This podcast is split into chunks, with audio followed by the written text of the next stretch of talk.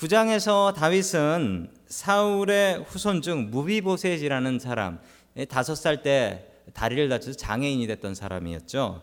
이 사람을 찾아가지고 재산을 돌려주고 왕과 같이 먹을 수 있는 특권을 줬습니다. 그 이유는 자 아, 다윗도 자기가 별 볼 일 없는 쓸모없는 사람이었다는 것을 알았기 때문이었죠. 자 10장에 들어서서 다윗의 왕국이 점점 더 든든해 가고 있는데 10장에서 갑자기 어떤 사건 하나가 터지게 됩니다. 자, 우리 첫 번째 하나님께서 우리에게 주시는 말씀, 의심하지 말라라는 말씀입니다. 의심하지 말라. 자, 신앙은 의심하지 않는 데 있습니다. 여러분 의심이 많았던 사람 도마라는 제자가 있었죠. 의심이 많았습니다. 여러분 의심하지 마십시오. 의심하는 것은 우리가 신앙생활 하는 데 있어서도 신앙생활 하는 데 있어서도 아주 걸림돌이 됩니다. 아, 설교 말씀 들으면서도 저 목사 저렇게 살면서 설교하는 걸까? 라고 얘기하면서 의심하기 시작하면 여러분 예배 은혜는 하나도 없습니다. 그냥 그렇게 살겠거니라고 생각하고 믿어주시고 들으셔야지 이게 은혜가 되는 것이지 여러분 의심하기 시작하면 한도 끝도 없습니다.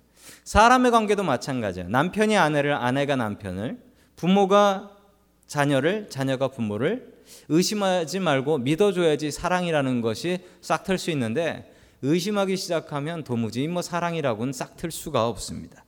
자, 우리 2절 말씀 같이 보겠습니다. 사무엘하 10장 2절 말씀입니다. 시작. 다윗은 한눈의 아버지 나하스가 나에게 은혜를 베풀었으니 나도 나하스의 아들 한눈에게 은혜를 베풀어야겠다 하고 신하들을 보내어 고인에게 조의를 표하게 하였다. 그래서 다윗의 신하들이 암몬 사람의 땅에 이르렀다. 아멘. 자, 여러분 추억의 인물 나하스를 기억하십니까? 분명히 들어봤는데 이거 잘 기억은 나지 않으실 수도 있어요. 이게 어디서 나오냐면 사무엘상 11장에 나와요. 그러니까 한참 앞에 나오는 거죠. 한참 앞에 나오는데 이 사람이 어떤 사람이었냐면 여러분 기억나실 거예요. 그 야베스 길르앗 사람들 생각나시죠? 야베스 길르앗 사람들한테 그 항복하려면 눈 하나씩 뽑아와라라고 했던 그 악당이 저 나하스예요.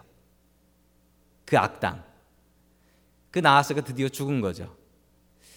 그 나하스가 죽었는데 여러분이 관계를 보면 다윗하고 나하스하고는 나쁜 관계가 아니었던 것 같습니다. 왜냐하면 죽었다고 잔치한 게 아니라 죽었다고 은혜를 베풀었으니라고 나오잖아요. 다윗이 은혜를 입었던 거죠 나하스한테. 뭐 이런 일이 다 있나 싶겠지만 가능합니다. 왜냐하면 나하스하고 원수는 사울이에요. 사울이 나하스를 때려잡았죠.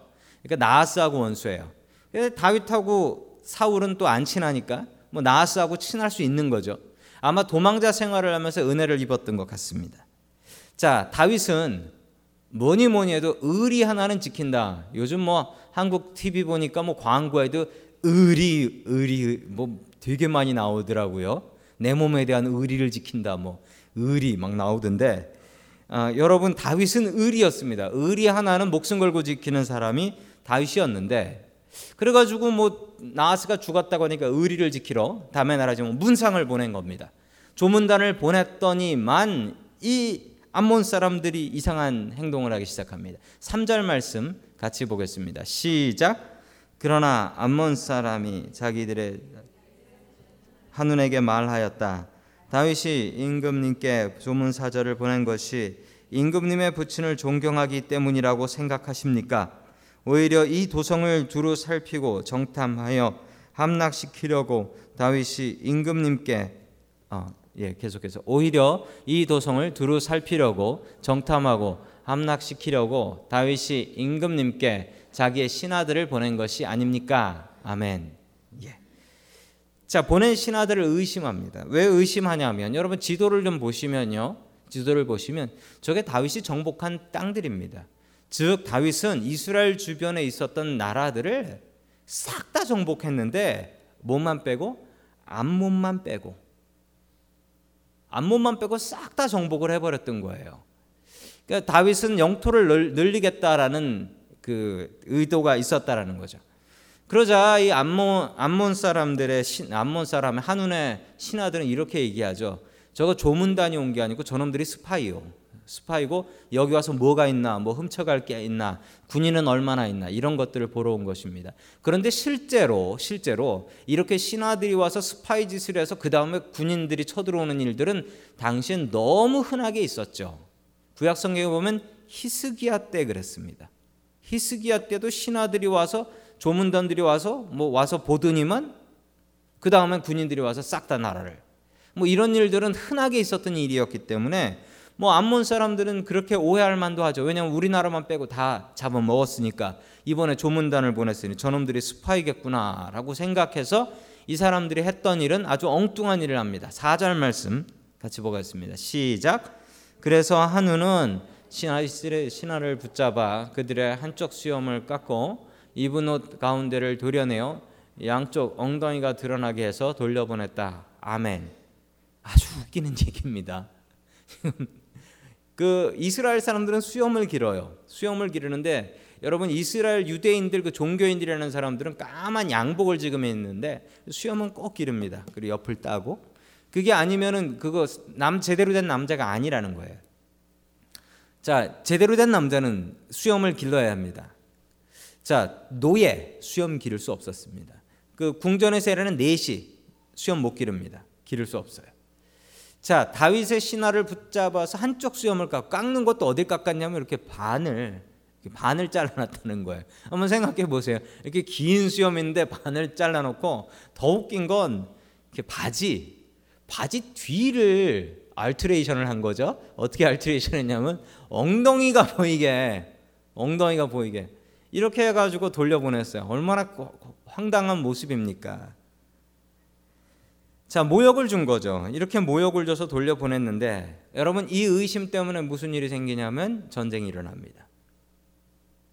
암몬 사람들이 이것을 그냥 받아들이 좋은 의도로 받아들이지 않고 이것을 의심하기 시작하면서 이게 전쟁이 돼 버려요. 여러분 의심은 하나님과의 관계도 깨고 의심은 사람과의 관계도 깹니다. 여러분 누가 먼저 믿어 줘야 될까요? 내가 먼저. 여러분 하나님과의 관계는 다릅니다. 하나님의 관계는 하나님께서 무조건 나를 먼저 믿어 주신 거예요. 그러니까 우리도 하나님을 믿어야 돼요. 여러분 사람들과의 관계에 있어서는 내가 먼저 내가 먼저 믿어 주고 내가 속더라도 내가 먼저 믿어 주고 여러분 의심하면 안 됩니다. 하나님을 향한 의심 사라져야 합니다. 여러분 사람을 향한 의심 내가 먼저 가슴 열어야 합니다. 여러분 의심하지 마십시오. 의심은 신앙생활에도 사회생활에도 가정생활에도 도움될 게 하나도 없습니다. 의심하지 않는 저와 여러분들 될 수 있기를 주님의 이름으로 간절히 축원합니다. 아멘. 두 번째 하나님께서 우리에게 주시는 말씀은 어, 위기를 기회로 바꾸라라는 말씀입니다. 이 위기를 기회로 바꾸라. 자, 우리 5절 말씀 같이 보겠습니다. 5절입니다. 시작. 사람들이 이 일을 다윗에게 알렸다. 조문 사절이 너무나도 수치.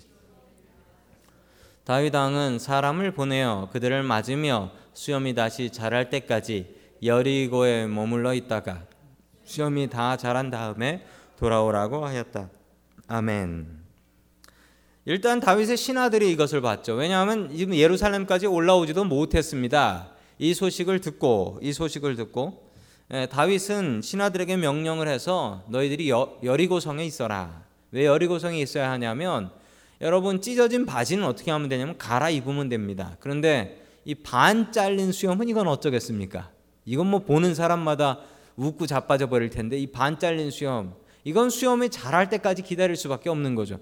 반 잘랐으니 반도 더 자르냐? 그럼 더 웃긴 거예요 이스라엘 사람들한테. 이 멀쩡한 남자가 수염 없이 돌아다니는 건 이건 감당하지 못할 일입니다. 자, 그래서 다윗은 예루살렘 밑에 예루살렘을 들어오는 도시인 그 여리고라는 곳에서 수염 다 자랄 때까지 거기서 기다려라라고 이야기를 합니다. 여러분 이건 본인도 창피한 일이지만 이렇게 해서 나타나면 여러분 그 여론은 어찌 감당하겠습니까? 백성들이 불같이 일어날 텐데요. 저놈들 당장 가서 잡아서 어, 잡아서 다 죽여야 한다. 이건 수치다. 뭐 이럴 텐데 준비도 안 된 상태에서 어떻게 전쟁하겠습니까?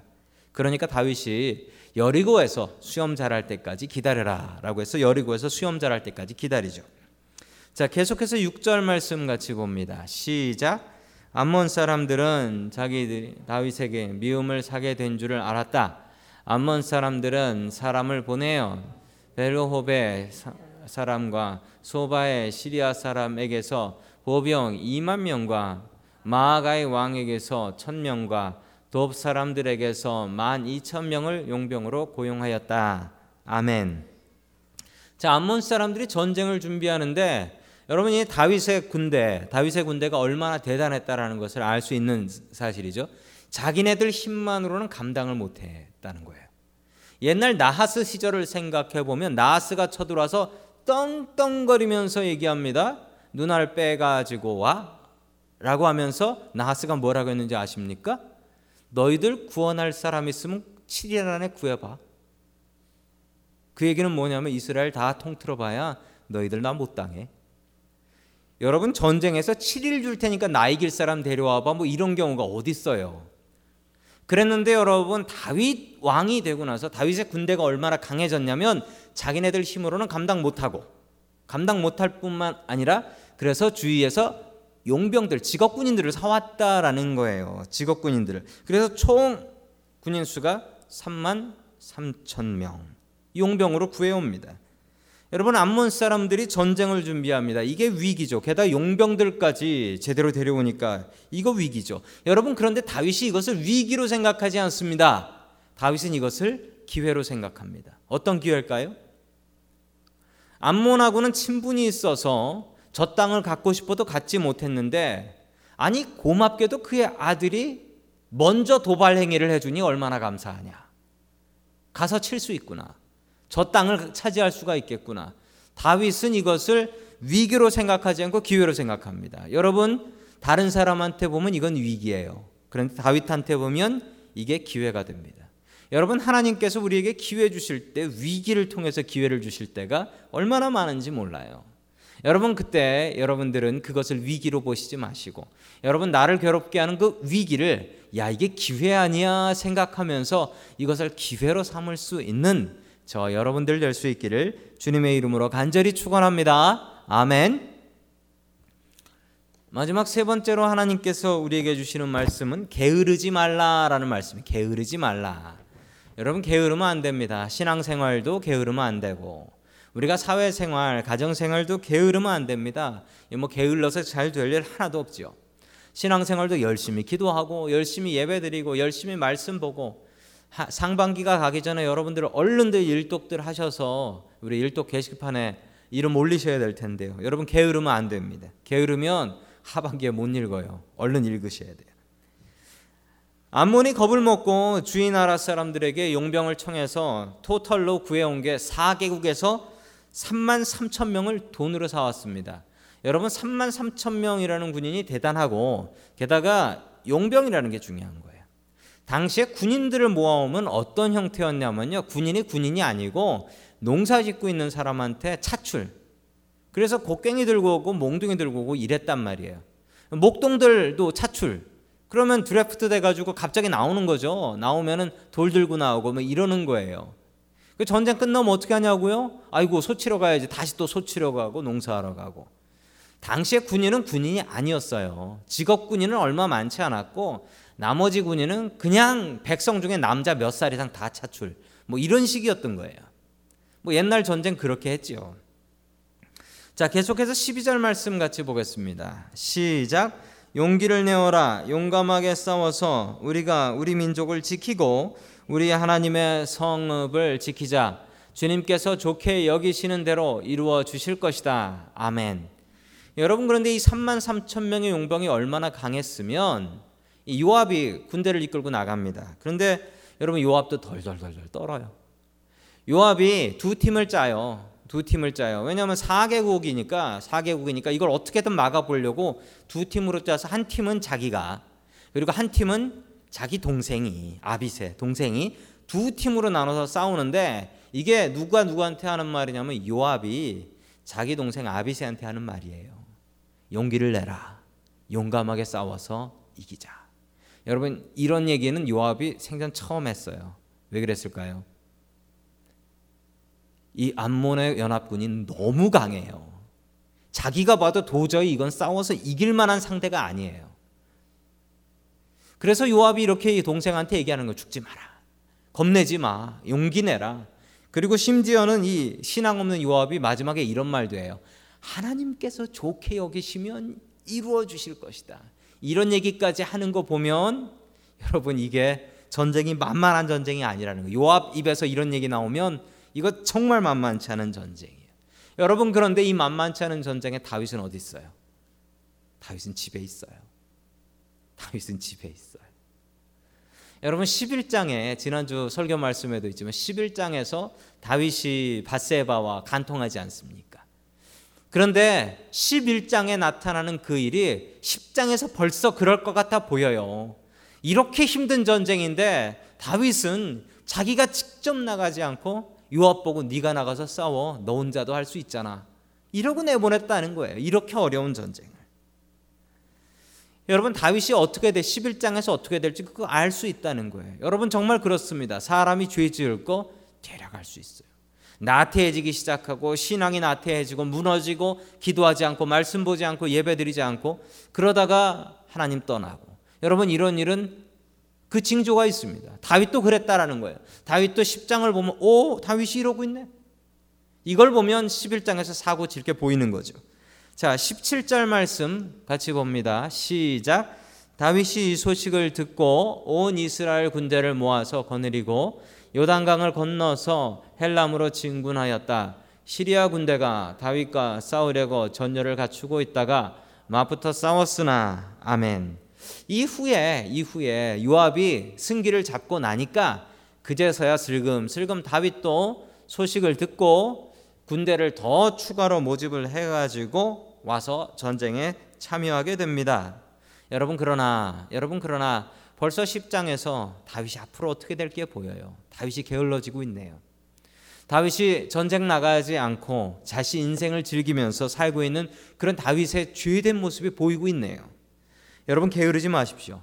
다윗이 게을러지면서 죄에 빠지게 되었습니다. 여러분 신앙도 게을러지면 죄에 빠지게 됩니다. 여러분 게으르지 마십시오. 게으르지 말고 항상 부지런히 하나님 믿고 또 공부하시는 학생들은 항상 부지런히 공부하시고 또 일하는 직장인들은 항상 부지런히 자신의 일에 최선 다하는 저와 여러분들 될 수 있기를 주님의 이름으로 간절히 축원합니다.